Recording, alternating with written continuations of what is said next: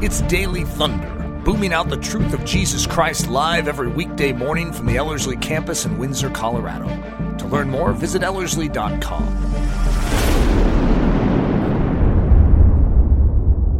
There are all sorts of ways that we can be correct nowadays. There is cultural correctness, social correctness, and even religious correctness. And surprising to some, I'm a firm believer in correctness, but not the cultural, social, and religious variety. I'm a fan of heavenly correctness.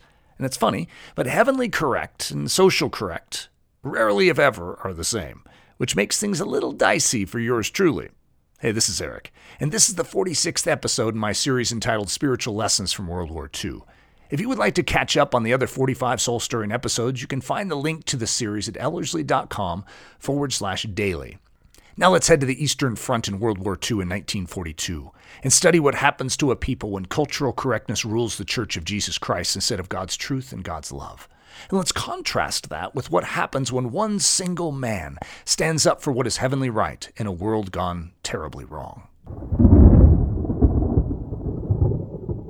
Well, it's really fun having uh, the Ferris here and uh, having uh, Isaac here. Is this is like a, a very unique balance. Uh, we have a lot of sturdiness in the room, and I think it's needed uh, for this particular message.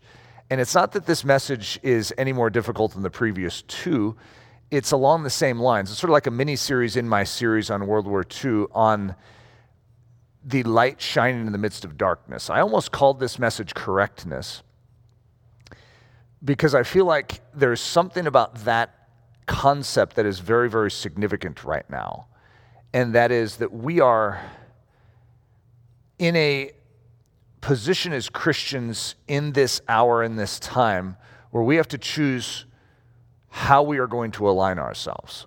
And it is so much easier, has been proven throughout history, so much easier for a Christian to sidle up to a culture and be correct with it and still believe, still hold on to their faith, but to compromise their life message. And I feel like this idea of correctness is significant because we, we have cultural correctness, social correctness. We even have a form of religious correctness, and I feel it. It's interesting. It's sort of like, Eric, don't abuse your position. Uh, you're taking your position and you're overstretching it, and you're, you're saying things that actually might make the church at large look bad. How, how, do you, how do you handle these things? What do you do? There is a correctness that I think we do need to adopt. It's a kingdom correctness. How do we define that? Well, it's the Word of God. The Word of God is going to give us the cultural correctness of a kingdom. And every culture has a power to shape us. And it depends on which culture we submit to. If we, com- if we submit to this culture and desire its good favor, if we desire its applause, it will conform us. But when we submit to the kingdom culture, then we will be conformed and shaped by it. The ends are very different. One is darkness, one is flesh, one is self satisfying, self ingratiating, the other one is God glorifying. In American Christianity, I don't know if we have had such a pressure to conform to the pattern of this world as we have now as a church. Now, I'm sure we could go through just American history and we could have pockets of time and illustrations where there were, like in the South during uh, the Civil War era. I mean, that would have been a very interesting period to be a Christian and to know. Like, for instance, it was illegal to help the black slaves escape. And so you have this Underground Railroad, and it's only the Quakers that are going to rise up and be willing to go against that strong tide and where the church at large in the South would have frowned upon your behaviors.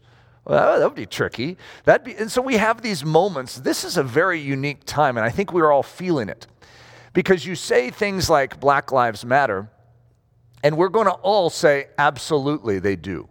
They have tremendous value. And I would gladly, uh, if, if God would show me how I could effectively serve uh, and eliminate these racial tensions. I would love to. You know, I have two uh, children with black skin, and I think it is a delight, a wonder, a beauty. There is no issue in my soul of of having some disparaging thought towards someone with a different color skin, a different ethnicity. However, it's being played that because of my skin, it's just baked into me that I must be against uh, those of other skin color. So, how do I respond to that? Because, well, that's actually not true. And yet, I have to play a game and I have to agree with Black Lives Matter and their movement if I am going to somehow dispel this myth. But Black Lives Matter is anti God. One of their leaders came out and said that they want to topple the statues of Jesus Christ now, except for the ones that are black. And I would say, all right, have we seen enough, guys, to recognize the agenda behind this is anti God? It's not just anti male, it's not just anti white, it's anti God. It goes against the scriptural pattern. The culture of heaven is being violated and trampled upon in our midst, but it is incorrect to say anything about it. What do we do as the church of Jesus Christ? What do we do when the, the cultural correctness around us is so suffocating that if we do anything, we could even lose our life? Now, we're not at that point yet but we are progressing. And when you study World War II, you begin to realize this is the pattern. And so, in the last uh, session that I gave, the last episode, I was talking about the years 1933 through 1945, the window of trial for the Church of Jesus Christ in Germany.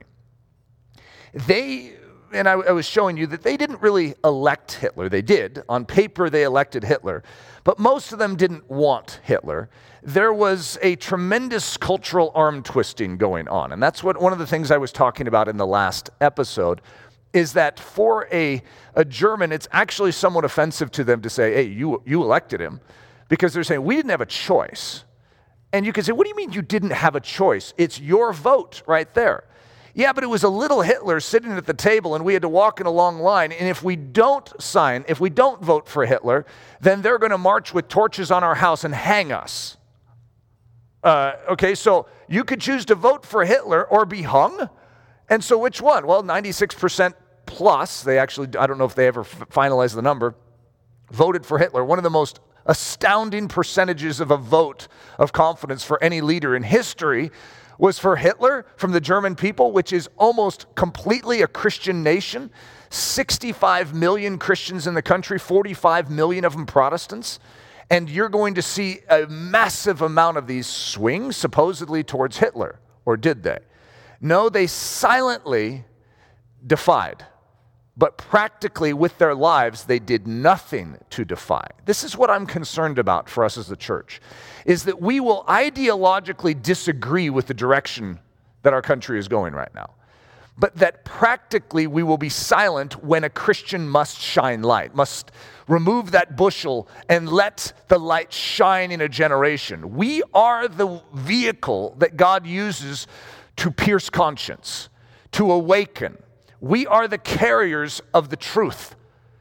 However, to say that even sounds elitist. It's incorrect. It's just a fact, though. We serve Jesus Christ, the King of kings, the Lord of lords, the creator of the heavens and the earth. In the end, every knee will bow and every tongue will confess that he is Lord to the glory of God the Father. Let's live as if that is true. So that's what is like a segue into this particular message. I actually have the book back in my bag. Let me give you a little backstory on the Moses of Rovno. This is actually a book. It was a book given to me by a guy named David Chalkley. And he gave it to me for my birthday. Uh, what was that? It was 19, 1917. Boy, I'm going back to World War II here. Uh, uh, World War I. Uh, so it was 2017. So uh, three and a, two and a half years ago. Is that what that is? And he, he wrote in the front of it a really nice note, basically saying this is a hard book for him to part with because it's actually signed by the author uh, just months before he died, and it's signed by the guy it's about, whose name is Fritz Graebe. And, uh, you know, if you haven't read the book, it might not mean much to you to have those uh, autographs in there, but when you read the book, you're like, whoa, this is a treasure. So, uh, it's interesting because I was very excited when he gave this to me. He says, I think, you know, this is one of the most impacting books that I've ever read. And, and David Chalkley, if you know him, is a connoisseur of books. So now he's actually saying this is possibly one of the most impacting books in his life, and he's giving it to, to me. And so I, am ch- cherishing this, treasuring this, but we were right in some kind of internal move in our house, you know, where you move this room to this room and this, this stuff to this stuff, this over here. And uh, suddenly I cannot find this book. So I would run into David and he'd be like, So have you read uh, the book? I, you know, I, I, haven't yet, but I'm definitely in, in the back of my mind, like, I need to find that crazy book. What happened to it? And so the other day was last Thursday, well, it was all last week. I was studying the Holocaust. I was preparing for this little mini series that I've been in because I felt like God was basically saying, focus here. I didn't actually want to. And there's nothing pleasant about uh, taking my attentions and studying the atrocities. And my, I've said this before in the previous uh, couple is that my fascination is actually not atrocities. It is the light that shone in the darkness in the midst of all of that. That's actually my interest is how does this impact me? I'm not planning on following Hitler and the Einsatzgruppen. I have no interest in behaving like that. I have an interest in behaving like Christ in the midst of that evil. And so that's an interesting study because it's there, but it's hard to find. It's not just surface level stuff. You study Winston Churchill, and Winston Churchill isn't going to go into that. He's dealing with uh, global dynamics, and that's mainly where my study has been. But when you get into the, like the ten booms and Corrie ten Boom and her writings, that's, that's, extremely intriguing and engaging. And so I was uh, actually studying the Einsatzgruppen, and I was studying the, the rise of Hitler and the, uh, the cultural uh, the conforming of the culture. And it was uh, disturbing, as you guys could just imagine. And I was just sort of walking through the history of this and what was happening that the German society didn't know. And that is that when the Germans would take territory, they would bring in the Einsatzgruppen, which is like the special forces, and they would immediately cleanse the culture. And so, as a result, the new territory that they were gaining, that the, their German population could then inhabit, was going to be pure it was going to be without this racial uh, blemish. And that was more than the Jews, okay? But we, one of my main focuses has been the Jewish population, but it involved peasants, it involved the disabled and the deformed, it involved the communists, uh, because the communists and the Jews to the German were one and the same. They believed that all communists were basically Jews. And so it was, a, it was an ideological knitting for them. And so, what we have is just a, a, a, very difficult situation that I'm studying. And right at that time, we're, we're preparing our house uh, to sell. And I, was, I had to move a whole bunch of stuff where I had uh, my clothes uh, in this one area. I was eliminating half my clothes and sticking, going to stick them uh, here for a temporary period so our house will look better. Uh, and so I was moving the clothes out of the way, and there was a whole bunch of books back there. I'm like, aha! And so I was thinking about the Moses of Rovno the whole time. And I'm digging through layers after layers of all my old books. Really fun collection of books. It's like, where has that been? And so I get to, it must have been the third or fourth layer of books behind it in this one little uh, cabinet area. And there it was, the Moses of Rovno. And it was exactly on what I was studying. So here I had already prepared this message for Friday. And then I run into this book and so I've spent a good deal of time, which I don't have a lot of time to read. Uh, I, I, I but if I can justify that it's part of my study, I can get away with things. And so I have been greatly impacted by this book and about by this man's life. So I want to give you a, just a crash course. Uh, understanding this this message is actually called the Moses of Rovno. I didn't come up with the title right, by the way. That's actually a slur. It was this man's title given to him by uh, Jew haters because he risked his life in the city of Rovno to preserve the lives of the Jews. It's an incredible story. Okay, this guy's entire story is great. This is just one little piece. But what it shows me is something that it moves me when I look at it. It stirs me and I I ask God, God, I want to live like this. I want to be ready to stand like this man stood but I need you to do what you need to do inside of me to make that a reality. I don't like just esteeming things, I want to do Christianity. I don't want to, even for you guys, don't just hear a message like this and then have it not change your life. This is the sort of thing that has to alter us. If it doesn't begin a process of saying, God, okay, whatever it takes, I'm going to school now to be prepared to stand firm in the day of battle when I study World War II and I see D Day and I see the bullets flying and the, those, uh, I see these young men that are under this, uh, this hellfire that are going to be crying out for mommy. They're so scared. And some of their commanders are saying, run towards the cliffs and they're going to dive into the water. You see, they're so scared, they're unsteady in the day of battle. As a young man, first of all, I don't want that scene. I don't want to be there, but I know what God is preparing me for. In a sense, God is preparing me for Omaha Beach. So if I'm being prepared for Omaha Beach, I'm just honest. Okay, I know it. God, I know I'm being prepared for that. I know you are grooming me to stand firm in the day of battle. All right, what do I need to learn? What do you need to establish in me? What screws do you need to tighten? What do you need to lop off? What do you need to add? Here, here, here I am. Do it. That's my passion in this. As I'm walking through this, as I'm studying this up close, like God, whatever it takes. It's interesting because when you study Fritz Graebe, his name was Herman Fritz Graebe, but there are certain attributes to his life that uh, Douglas Huneke, who's the author, who is like a Methodist minister, I believe. I, I haven't really studied much of him. I don't know that he's would be of the same conservative ilk, but he is of the same mindset of saying a Christian should stand. And one of the things he's going to be looking for is what makes someone do the right thing in the midst of wrong. And so that's why he's even writing the book. He comes to Germany just to sort of solve this riddle in his soul of saying, What is this, God? And how am I supposed to respond to it? And there's a couple things about Fritz that are different than the, the Germans around him, and that is his mom and her training of him. His mom is going to invest into him in a way that is different than the typical German. The typical German, it's always going to be nationalistic pride as the primary virtue in your Christianity. It's your patriotism and your loyalty to the German cause that actually is going to become a high virtue in the German society. In their Christianity, it's going to be blended in. And for Fritz, it's not that he didn't love his country. That had nothing to do with it. It's that he's an independent thinker apart from government. Government can be wrong, in other words. And if government goes away from God, well, then he's going with God. I mean, that's not that shocking, is it? But that's exactly what we've had to be studying in World War II.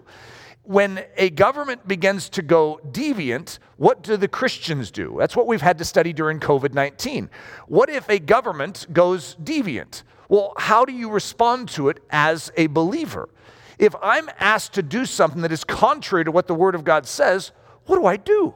Because if I place government so high that I will do whatever it says because Romans 13 says just obey and submit no matter what, well, then what if they ask me to do something that violates the Word of God? I have to do something different. And that's exactly what you're going to see Peter and John say when they're asked to not preach in the name of Jesus Christ. Decide for yourselves. Is it better to obey God or man? And so Fritz Graebe is actually going to choose to obey God. And this independent thinking, even the term independent thinking sounds bad because as Christians, we don't have independent thinking. Hey guys, welcome. We don't have independent thinking. We have what we could call kingdom thinking or canon minded thinking. We think in accordance with the Word of God. It's not just we're independent, it's just that we recognize that the systems of this earth can go awry. And so that was one key di- dimension of Fritz Graebe's life. The second one was the fact that he felt that in every situation, he needed to understand the situation from someone else's point of view. And so when he gets to the issue of the Jews in World War II, he is going to put himself in the shoes of the Jews and he's going to say, if I were in this circumstance, how would I expect to be treated? What would be appropriate? And what should I do? And what would I desire someone to do on my behalf? And so his conclusion in thinking through this, what would I do mentality is, well, I would want someone that had the power to help me to stand for me. And that's precisely what you're going to see in the unfolding of Fritz Graebe's life. Uh, sorry, guys, that the screen is uh, uh, Nathan was calling this our World War II mode, where somehow it's, it's, it's not as clear on the screen as it should be. In the, in the stream and in the video, it should be fine. Uh, so, the Moses of Rovno. Oh boy, uh, I'm glad you guys have that, that picture over there. So, Herman Fritz Graebe, the Moses of Rovno, just like Christian, the term Christian, when it was first given, is a slur. It's, it's in a sense a form of derision. That's the Moses of Rovno. Oh, you're a Jew lover. Isn't that interesting? Because, yes, I mean, I am a Jew lover. That's, that's a strange, it even sounds weird to say it. I love Jesus. I'm a Jew lover, absolutely. And yet, I'm also a fan of this people group, not because I feel like they've made great decisions along the line, but I, I do have an affinity and a deep care for this people. But we could switch that to any people. Okay, you could say the LGBTQ community, and yeah, they've made a lot of mistakes and they're living in a very unhealthy way that is directly opposed to the kingdom of heaven. But that doesn't mean I don't love them. And if there was an opportunity, if I laid out an opportunity that we could go in and risk our life, but we could rescue LGBTQ people today, it's like, guys, it may cost us our life, but we could see them set free. A Christian, the way we reason through that is absolutely. Because we put ourselves into the position, into the shoes of someone else, and we say, okay, I'm lost in darkness, I'm entombed in sin, and I don't even realize the true consequences eternally for this. I've duped myself, I've deceived myself. So, what would I desire someone to do from the outside that did know the truth and had the key to unlock my chains? Well, I would, I would hope that they would care enough to do whatever it took to rescue me. Christianity, there it is, right there. In other words, it doesn't matter if that person is hostile to us, they're hostile towards God first. Our desire is to leverage the truth of the kingdom of heaven to see people set free, to express the love of Jesus in a practical way. So, this man, uh, just to give a little background, he's an engineer, and that's going to become critical in this period of time in World War II.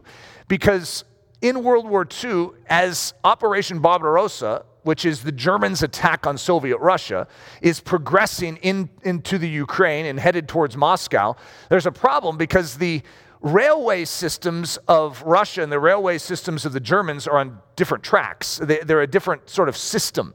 And as a result, uh, it's like they uh, went, I'm trying to think of uh, going from Lego to Duplo. Uh, I know Duplos are Lego, aren't they? Are Duplos Lego? That, that sounds funny. It's like I haven't played with Duplo in a long time. Uh, but they're different systems. They don't fit together, right? And so the trains of the Germans that need to haul in all of the military supplies and all the food for the soldiers that are pressing beyond the lines of where their tracks go to suddenly can't get anything there because the tracks are different. They can't use the Soviet railways. So the engineer becomes the hero. Where he comes in and he actually, you know, brings in his work crews and he's going to start laying tracks, building roads, doing whatever it takes so that they can bring the machinery, they can bring the military uh, needs, the food, everything to the front lines. Without that, soldiers die, which actually is going to happen. However, Fritz Graebe is right in the front lines. He's working for the top firm, probably in all of Germany, for engineering and construction. And so he is going to have a very unique position in this because he's not going to be drafted into the, into the war because of it. He's needed to build, which is going to put him in a position that is storybook. It really is. And he needs workers. And you know who's getting assigned to be the workers to do this difficult work in the Ukraine and beyond? It's going to be Jews. And so they're going to measure the Jews and they're going to allow some of them to stay alive because they'll break their back instead of a German back. And so Fritz Graebe has a whole bunch of thousands, in fact, German, I'm sorry, Jews working for him. And so what a, a unique situation. So he's stationed in, uh, see if I can say this, Dolbaniv, Dolbaniv uh, which is in Ukraine now on a map, if you were to see it. And so, in this Operation Barbarossa, where the Germans are spreading their territory and, and, tackling Soviet Russia, which is basically going to be their undoing. Okay, up to this point, they are occupying almost all of Europe. They don't have Switzerland, that's still a neutral, and they don't have Spain. Outside of that, they own everything, right? And so they are going to make a rather strange choice, Hitler will, to go after Moscow and to sort of accomplish what Napoleon couldn't. Hitler's like, I could do it. And so, even in the winter, he's going to end up in the exact same parallel situation that Napoleon was in, and he's going to lose millions of men in this. It's truly a bloodbath. It's a terrible uh, story. To study the Eastern Front of World War II is, is a very, very hard study. And yet, in this process, Fritz Graebe is going to be right in the middle of it. And as the Germans are taking new territory. Remember, the Einsatzgruppen, the special forces police that Hitler has established, are going to be coming in and cleansing the society of all Jews. So, how does that affect Fritz? Well, these Jews work for him. This is going to create a very, very unique tension. So, he built an elaborate network of Jewish rescue while in the Ukraine during World War II. So, the Einsatzgruppen uh, it's sort of a fun word to say. I don't know that I say it correctly, but it's fun to say. Einsatzgruppen. Uh, it's basically a group of special trained police officers, uh, warriors, men that have, a, in a sense, a license to kill at their discretion. And their discretion is rather sketchy, let's put it that way. I shouldn't even say rather sketchy, it's evil. These men are exterminators. They're going in and taking anything that would be a threat or anything that would be a blemish on the German rulership. So the intelligentsia in any community, any, any country, they come in, and if you're smart, you're dead. If you could pose a threat to this new government coming in, you die. Jews, of course, are one of the number one targeted things, and they call them pogroms which would be uh, almost like our word for it would probably be like a program. But what was that? It was an action against the Jews. So they actually called them Jewish actions. And so those actions would eliminate thousands of Jews in one day. And it was a very systematic process. And they would use local militia, they would use railroad workers, they would use whoever was uh, immoral enough to have some fun and they would come into a city, and this, these cities could have, I mean, 50 to 100,000 people in them, but there could be 5,000 Jews. And they will come in and they'll go door to door and they'll get every single Jew and they will exterminate every one of them. I mean, it's just, it's so horrifying to even try and swallow and comprehend, but this is what Fritz Graebe is in the middle of. It's not hard for us to see that that's wrong. It's not, it's not hard for us to see that that's evil. However, it's interesting because if I'm going to create a parallel with America today, there are things happening in America today that are obviously evil, but no one will acknowledge them as such. Because to say that that's evil, for instance, the autonomous zone in Seattle, that's evil. It is a rebellion. It is a disregarded, it's disrespect to our nation, disrespect to our military, disrespect to the police, disrespect to the government. It's a snubbing in the nose at all of us. Uh, and so it's evil. what am I supposed to say? It's just evil. It's wrong. Everything about it's wrong, but oh, you don't say that. And some of you are like, you are saying it right now, Eric. I know, that's because I'm just speaking straight. In other words, sanity has to reign.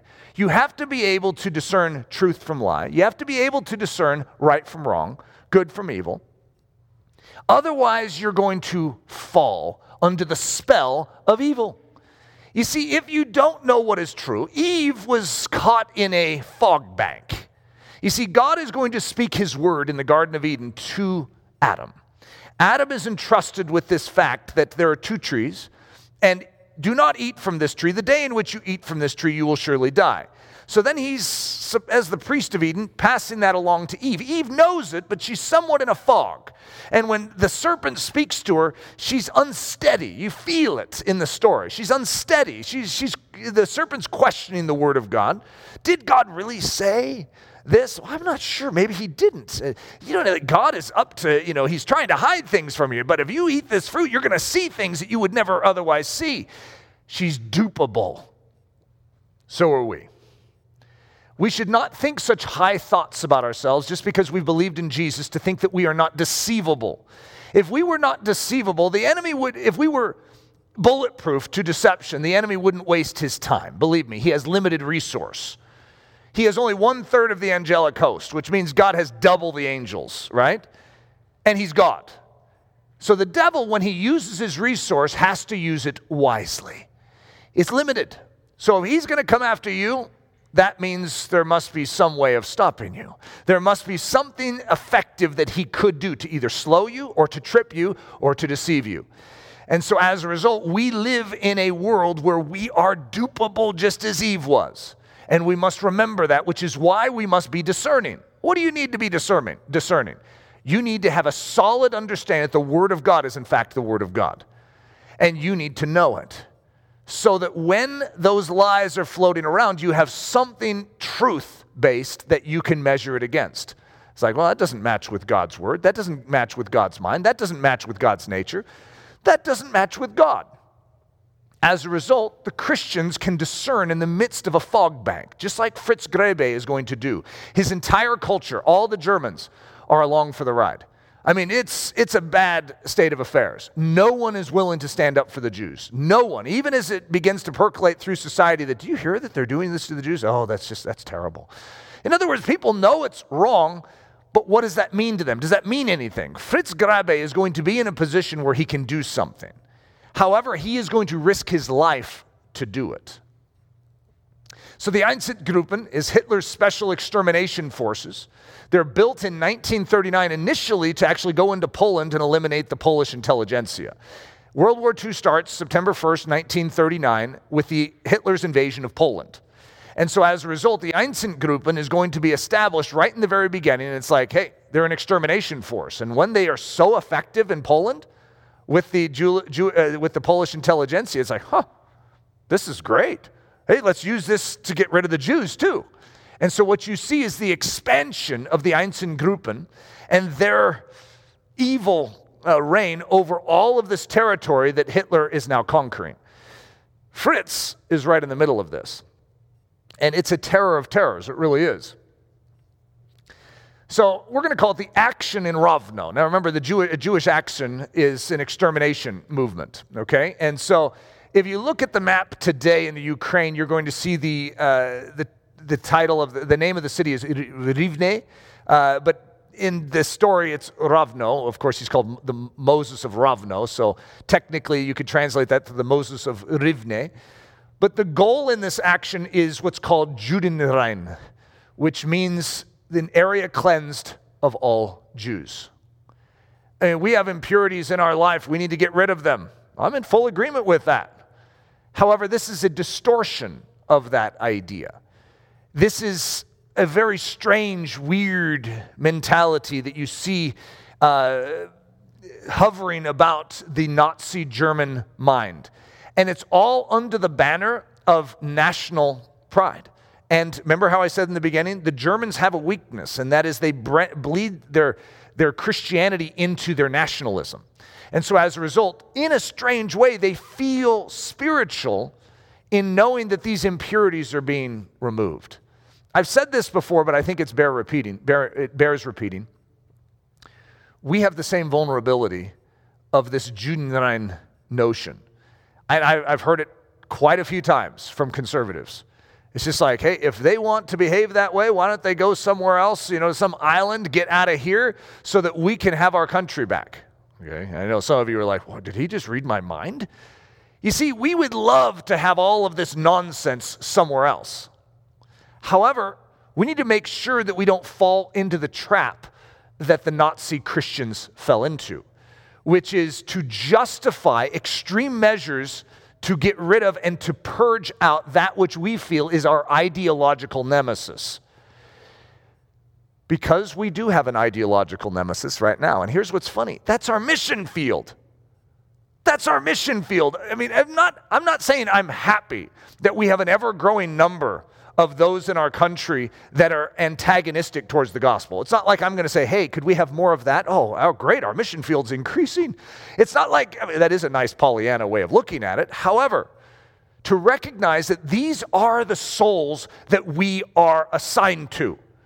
We're not assigned to try and exterminate them. We're not the Einsatzgruppen. We're assigned to love them and to even lay down our lives to see them set free. I know tension inside the conservative soul right there. They want us dead. I get that. However, we turn the tables on the whole thing by responding as Christ to them. We want them to live. Capital L, life. We want them to find Jesus. So, Graebe's Jews, uh, the Jews have such a high esteem for this man.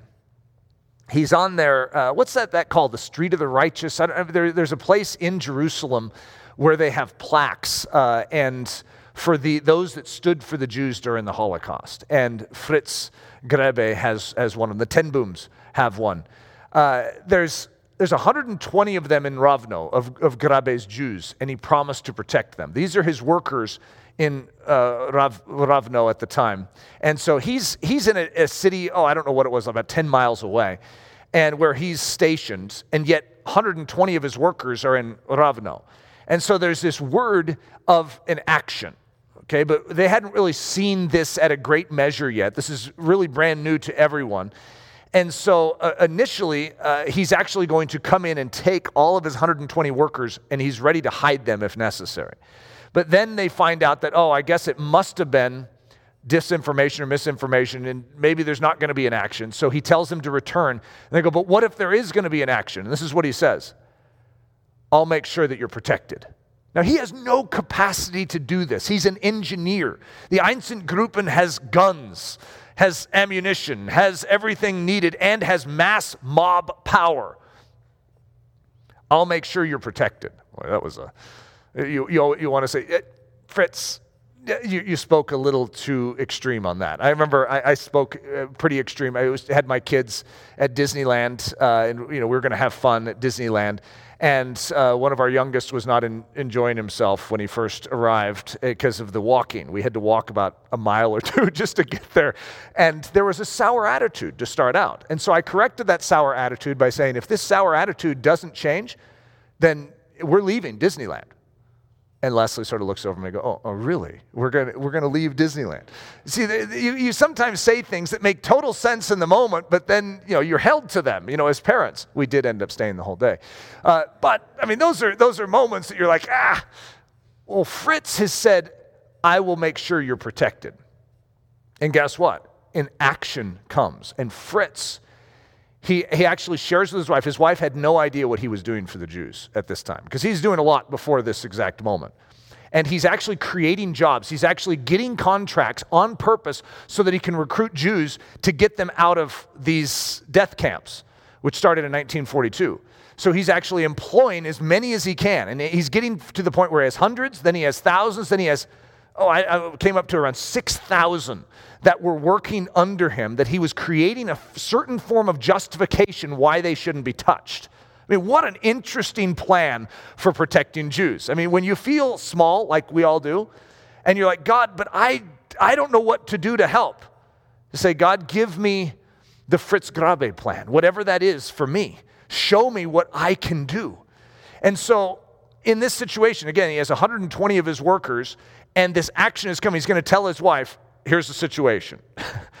I have 120 of my workers that are trusting that I will do something to protect them. Fritz, what could you do? I don't know, but I need to do something. And I mean, everyone that is in his office that is in on the rescue work that they do is horrified that Fritz is thinking of doing this. Because at that point in time, in a strange way, you start to lose the value of human life. Just like in the bubonic plague, so many people start dying that you actually start taking life a little less seriously. It's like, oh, yeah, just another life. That's a very, very dangerous place for a Christian to ever come to. Every single life must always matter. And so, there, in a sense, you sort of feel it. It's like, well, maybe you could let these 120 go to protect these others. I mean, oh, this would be a tension. Because if he goes publicly and he goes to Rovno, everything he stands for could be exposed. Because right now, he looks like a loyal partyist. I mean, he literally is an actor in his role. He looks like a party guy, and the reason he has Jews is to get them to work. He wants them to get some back-breaking work, and we need to make way for our military to do what our military needs to do. This is his whole front. Okay, he's this gruff guy whenever he's around government officials. And he always is talking about secret orders from Berlin. And everyone's like, oh, you got orders from Berlin? And then they don't touch him. And so he's literally has this whole masquerade going to preserve all these Jews. Great story, by the way, guys. But if he goes and stands in Rovno to defend Jews, ah, he could look like a Jew lover. And if he looks like a Jew lover, he gets thrown into the ditch and shot down by the Einsatzgruppen as quickly as that is exposed. There is no trial in Nazi Germany. If you're exposed, remember the Einsatzgruppen has a license to kill. And if they sense that you're a threat, you're dead. It doesn't matter if you have orders from Berlin. And so this is serious stuff. So he's actually going to end up getting a paper that uh, he didn't have any confidence in it, but from a government official that said, We will preserve your 120. Uh, and so that, that's a great story in of itself. I can't go into that one. But he has this piece of paper. That's all he has, is that they will preserve his 120 because he needs them to finish the job because Berlin has given a special order. And if he doesn't finish this road and this railroad for Berlin, Berlin's going to get your head. And so the guy's like, okay, I'll sign whatever you need to sign. So he has this piece of paper. What does a piece of paper do in a dark night when people are bloodthirsty and just killing every Jew around you? And so, how's this going to work? Well, let me walk you through the story. So, the writer of Hebrews in Hebrews 13, 5 through 6 says, He has said, I will never leave you nor forsake you, so that we may boldly say, The Lord is my helper, and I will not fear what man shall do unto me. First of all, this is one of the most crucial scriptures that I will always go to when it comes to my own position. If I'm the Jew in this story, I feel very vulnerable. But I have the word from Fritz Graebe that he is going to protect me. It's like, what, what, that, that doesn't sound like much to stand on, right? We have something to stand on. Our Lord has said to us, I will never leave you nor forsake you. What I love about this story is it's such a picture of Christ entering into the impossible straits to stand in our behalf. It's an intercessor in such a beautiful way. King David in Psalm 37 8 is going to say, For the Lord loves judgment and forsakes not his saints, they are preserved forever. So we understand that God is the one that says to us, I'm going to be there for you. If an action is coming against you, you can just imagine how terrifying this is. You know, there are a lot of Christians right now that are terrified. They really are. Nothing's happened to them. No danger has actually befallen them yet. They haven't really run into persecution and yet they feel it. They feel a storm cloud and they feel vulnerable. Now, I'm very sensitive to the fact that, you know, as I talk about things like this, it can make people a little disturbed. God has given us everything we need to thrive in the midst of this season. Everything. And I don't just mean to make it through to the other side and go, whoo, wow, well, made it through that. No, I mean to go through it in such a way that we rejoice that we have smiles on our soul, that we anticipate the days to come. We wake up with an energy knowing that the Spirit of God is desiring to use our life to shine light in the midst of darkness. You see, a Christian is buoyant. They're like a Cheerio in milk. You guys have heard my Cheerio in milk illustration? Okay, you, you stick your finger on a Cheerio in milk and you push it down. And what does it do? Bloop. So the enemy goes, pushes it down. Bloop. We are Cheerios in milk. Right now, we got a lot of milk and we got a lot of fingers pushing us down. However, we are buoyant. We're filled with the Spirit of God. And the Spirit of God doesn't go down, it goes up. And as a result, we pop to the surface with a bloop sound every single time the enemy tries to pull something on us. Jehovah God says, Isaiah 41:10, "Fear not." This is a great message for all of us right now. Fear not, for I am with you. Uh, pause, hold, squeeze the words like they're a grapefruit. Get all the juice out of them. Fear not, for I am with you. Do you believe that? As Christians, we do. We're believers. We believe that He actually is with us, even in the darkest points. When, if you're in Rovno on this night in 1942, you don't feel like there's a God in the universe, according to the natural. You're looking out there and you're not seeing much evidence of God. Wait, wait a minute. There's a street lamp in this dark street where you hear screams, cries, gunshots, exploding grenades all night long. You know what you see? You see Fritz Graebe standing in the street all alone because everyone's cleared out of the streets. There's one guy standing out there, under a street lamp. Why is he doing it? So that these two houses full of Jews could look out and see that someone is standing for them. You see, he's a symbol of something. He's the reminder of God. He's not God. He can't actually save a Jew in his own strength. He's powerless against this. But he is like we are in this world. He's weak, but he's willing. And as a result, there's this faint light upon this one man standing alone in a street, basically saying, You have to get through me to get to them. Whew, that's an incredible picture. Fear not, for I am with you. Be not dismayed, for I am your God. I will strengthen you. Yes, I will help you. Yes, I will uphold you with the right hand of my righteousness. Graebe's stand. While thousands of Jews are mercilessly being killed in the vast city of Rovno, not one person other than Fritz Graebe did anything about it. He's one guy against a tidal wave, and yet he stands. The fact that this guy lasted through the war, he's going to be the chief witness in the Nuremberg trials against the, uh, the Nazis. This guy has a memory like an elephant, and he remembers every detail. In fact, he even records it as he's going through it so that he can testify against them in the end. He wants justice for the weak. I mean, this is a pretty extraordinary man. So he's in the middle of this, witnessing all of the atrocities. He's seen them that night. And in his mind, he's saying, This will be dealt with. God is faithful, God is just. This man is a very, very strong Christian. He loves Jesus Christ and he loves justice. Solomon says in Proverbs 21, 28 1, the wicked flee when no man pursues, but the righteous are bold as a lion. I don't know if any of you feel like, I mean, here we are the righteous. We're clothed in Christ's righteousness. Technically, we are the righteous, right? He is the capital R righteous. We are the righteous with a lowercase r because we're clothed in Him. And what does it say of us? the righteous are bold as a lion? I don't know if that describes me very well, right? I think that's how most of us feel. And yet, this is actually what our inheritance is. We have the gift, and this is what my last message was on of boldness. It doesn't, we don't find it in our own pockets, we find it from the treasury of heaven. We ask for it, we get it. So that we can pull a Fritz Graebe and we can be bold as a lion to stand in that empty street under that street lamp to let all the Jews know someone cares. Someone cares.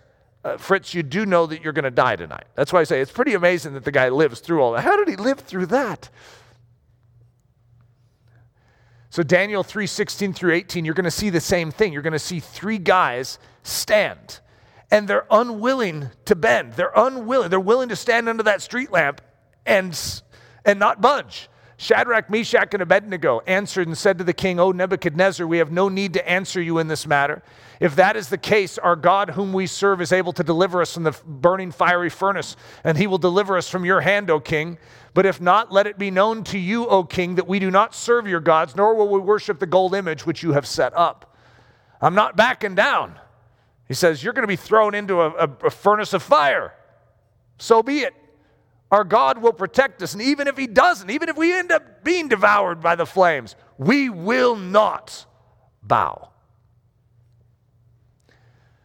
So, Douglas Huneke, who's speaking of Fritz Graebe and this night in Rovno, he says, from the time he arrived in Rovno that evening until nearly six o'clock the next morning, Fritz stood in the streets at a spot where his workers could see him from their hiding places in two separate houses. He reasoned that if there were trouble, the desperate refugees might take flight and further risk their lives. His presence at that location would calm them.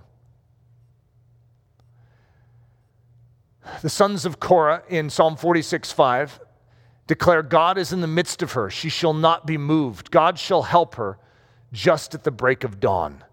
This it just sounds like the, the same story.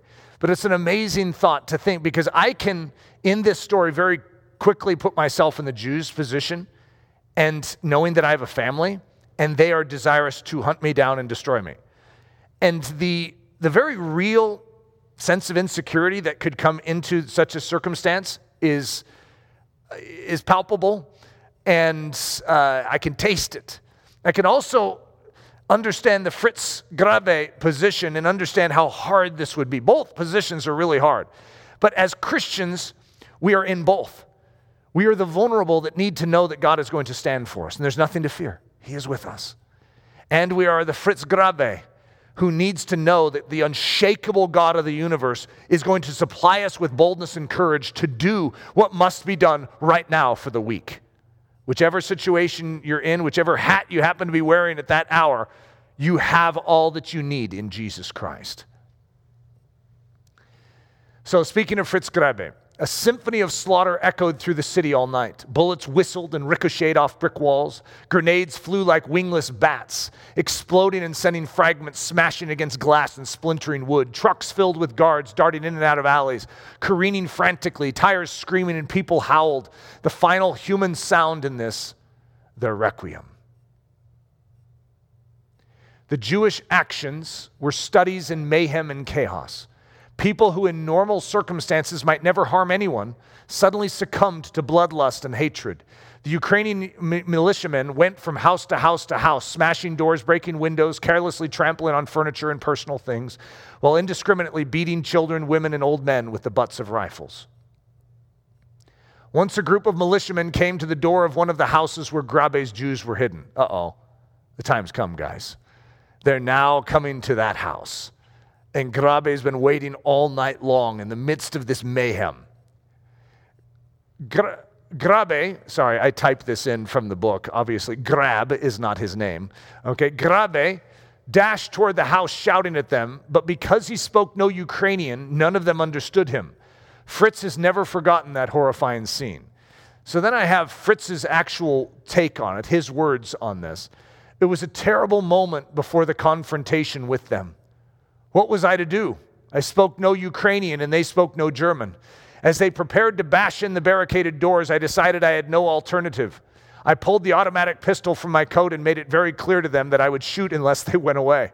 They seemed to understand the universal language of violence, but I was terribly frightened. This is not the sort of guy that would ever shoot a gun, right? He's, he's not of that order or that nature. And yet he has an automatic pistol on him. So he pulls it out I was certain I would be forced to fire the gun and people would be hurt. The Ukrainians had the same fear because they saw that mine was an automatic weapon and theirs were not. And they're actually going to back down. This guy will never shoot that gun. And, and yet, what a moment to walk through. He is literally going to say, You have to get through me. And they, he can't speak in Ukrainian. Say, I have a paper and it's signed by the official of this area that says these 120 are not touched. And yet he is going to actually, at the risk of his own life and his own reputation moving forward, this is where he's going to get the, the nickname, the slur, the Moses of Rovno, the Jew lover. He is risking everything. He's risking his cover. He's risking all of his other Jews in the process of taking a stand for these 120. Isaiah, this is how we're going to finish today, guys. Isaiah 53 5 what we're seeing in this is a modeling, it is a template. It is not something that we have been tested with personally, probably to a great level. We've had micro tests as Christians of standing up. But if we don't stand up in small things, we will not stand up in the streets of Rovno. If we don't learn to stand up now and be bold with truth, it does not mean we're not loving. It does not mean we're not kind. It does not mean we're not winsome and gentle in how we say it. But there are, there's truth, and it's under siege right now. It's being undermined. The spirit of lawlessness is spreading throughout our nation. And the righteous are pandering to gain position of influence and to try and pander the approval of the others that are more correct in this. So many examples of this. And yet, a Christian doesn't pander after the good opinion of the world. It is seeking rightness with God. I represent a different culture. I'm an emissary of a different culture so that I can cut through your fog bank down here and shine light so that you can see. Let's expose a few cockroaches, turn on the light. You see, that's what we do. We are the church of Jesus Christ. Never throughout history has the church been popular. I mean, yeah, Constantine's era, that's not a healthy church when it's governmentally mandated that you become a Christian. That's still not a popular church, by the way. That's a, okay, dutiful willingness that I will do that so that I don't lose my head. That's not a healthy church. When the church is healthy, it creates ripple effects. I've oftentimes said there's two options when the church gets healthy, if the church is revived. One, revival breaks out, cultures alter and begin to conform to the culture of heaven. Or, two, they begin to erect crosses again and hang us on them. Those are our two options. I see no middle ground for us to hang out in and just pacify and make sure that everyone's happy. We as Christians have a job to do. The King of the universe has given us a commission, last time I checked, and we are to bear witness of his triumph at the cross and over the grave. We are to bear witness of his high seated position at the right hand of majesty. We are to bear witness that our God lives, our God reigns, our God has done it. He has conquered sin and death and set the people of this earth free if they will humble themselves and repent and turn and believe upon him. We have a job to do. And that job is, brace yourselves, politically, culturally incorrect. So if you're looking to be correct with this world, you are incorrect with heaven. If you are looking to be correct with heaven, you will be incorrect in this world. We need to land our feet solidly in this hour. I yearn, as I know many of you do, to be a Fritz Graebe in this hour. I have no idea what that will mean. No idea. Fritz Graebe had no idea what he was getting himself into. He had no models. He had no idea what this was going to look like. He just knew he needed to do something. So he started with little somethings. And then he started with, and he moved into bigger somethings. What is this a picture of? This is a picture of Jesus. This is a picture of the cross, where Jesus is going to stride into the middle of the darkness, where the enemy's territory, where he has his Einsatzgruppen, and he is going to step in front and say, Take me instead. Oh, powerful stuff. The intercessor, capital I, our model of models our King of kings, our rescuer of rescuers. Isaiah 53 5, he was wounded for our transgressions, he was bruised for our iniquities. The chastisement of our peace was upon him, and by his stripes we are healed. He stood for us. He sets a pattern in motion for us to follow, and that is that we stand for others we are gladly ready to lay down our life for Him and for others. This is a model, but it's been lost in our American version of Christianity because our American version of Christianity appeals to self comfort. And as a result, we're off balance. There's a dizzied state, and it needs to be solved with truth. Father, we need your grace. We need your boldness. We need your pattern. We want to be correct with your culture. Lord Jesus, remind us as the saints of God today of who we live for and what our assignment is. May we not lose sight of it in the midst of this fog bank. It's in the precious name of Jesus that we ask this. Amen. Daily Thunder is a listener supported production of Ellerslie Discipleship Training. At Ellerslie, we are laboring to rouse the Church of Jesus Christ out of its lethargy and build brave hearted Christians for such a time as this. Daily Thunder is delivered live and streamed daily Monday through Friday at 8:15 a.m. And our weekend service is streamed at 9 a.m. on Sunday mornings. Join us at live.ellerslie.com. We invite you to visit us at the beautiful Ellerslie campus in Windsor, Colorado for a day, a week, or an entire season of gospel centered spiritual training. Learn more at ellerslie.com. Thanks for listening.